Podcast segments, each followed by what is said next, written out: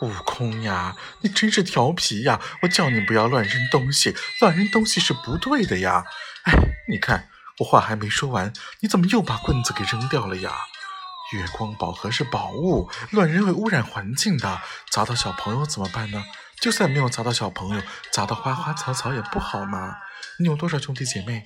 你父母尚在吗？你说句话呀！我只是想临死之前多交一个朋友而已。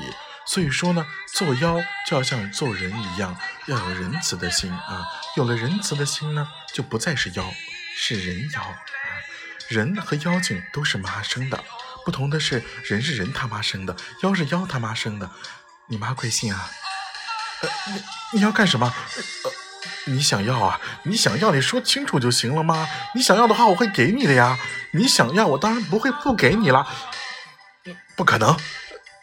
你说，要是我不给你，你说我不要，我偏要给你啊！大家讲道理吗？来，现在我数三下啊，你可要说清楚啊，说清楚你要不要？来，一，呃，